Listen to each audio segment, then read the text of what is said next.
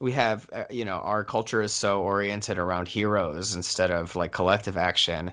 Even watching all of these like disney movies uh, about uh, monarchs right? They're princesses or you know they're the chosen one or they're the only superhero right like they have to it is their destiny to change the world and um they're godlike and you can never really see yourself as these people.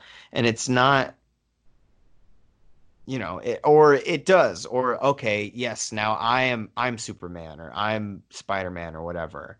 But it's like you uh, alone could never do the change that's necessary to really save the world right um, mm-hmm. i feel like the propaganda the magic that they use on us is to subdue us I think mm-hmm. that's what the I feel like that's all this you know the science of symbolism and memetics and how you know uh, how things are rep- how you know things are represented as ideas in our minds and how to use that to target people so hyper specifically like is so fucking evil you know? But mm-hmm. it is magic you know, it is in a way like it creates our uh, environment and it creates the you know it, it, it reproduces the culture that we live in.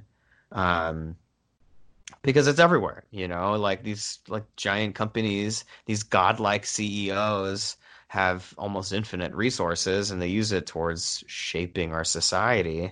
Yeah. And, and then, now we see you... Bill Gates as, instead of as a fucking exploitive monster, somehow Bill Gates is like a hero.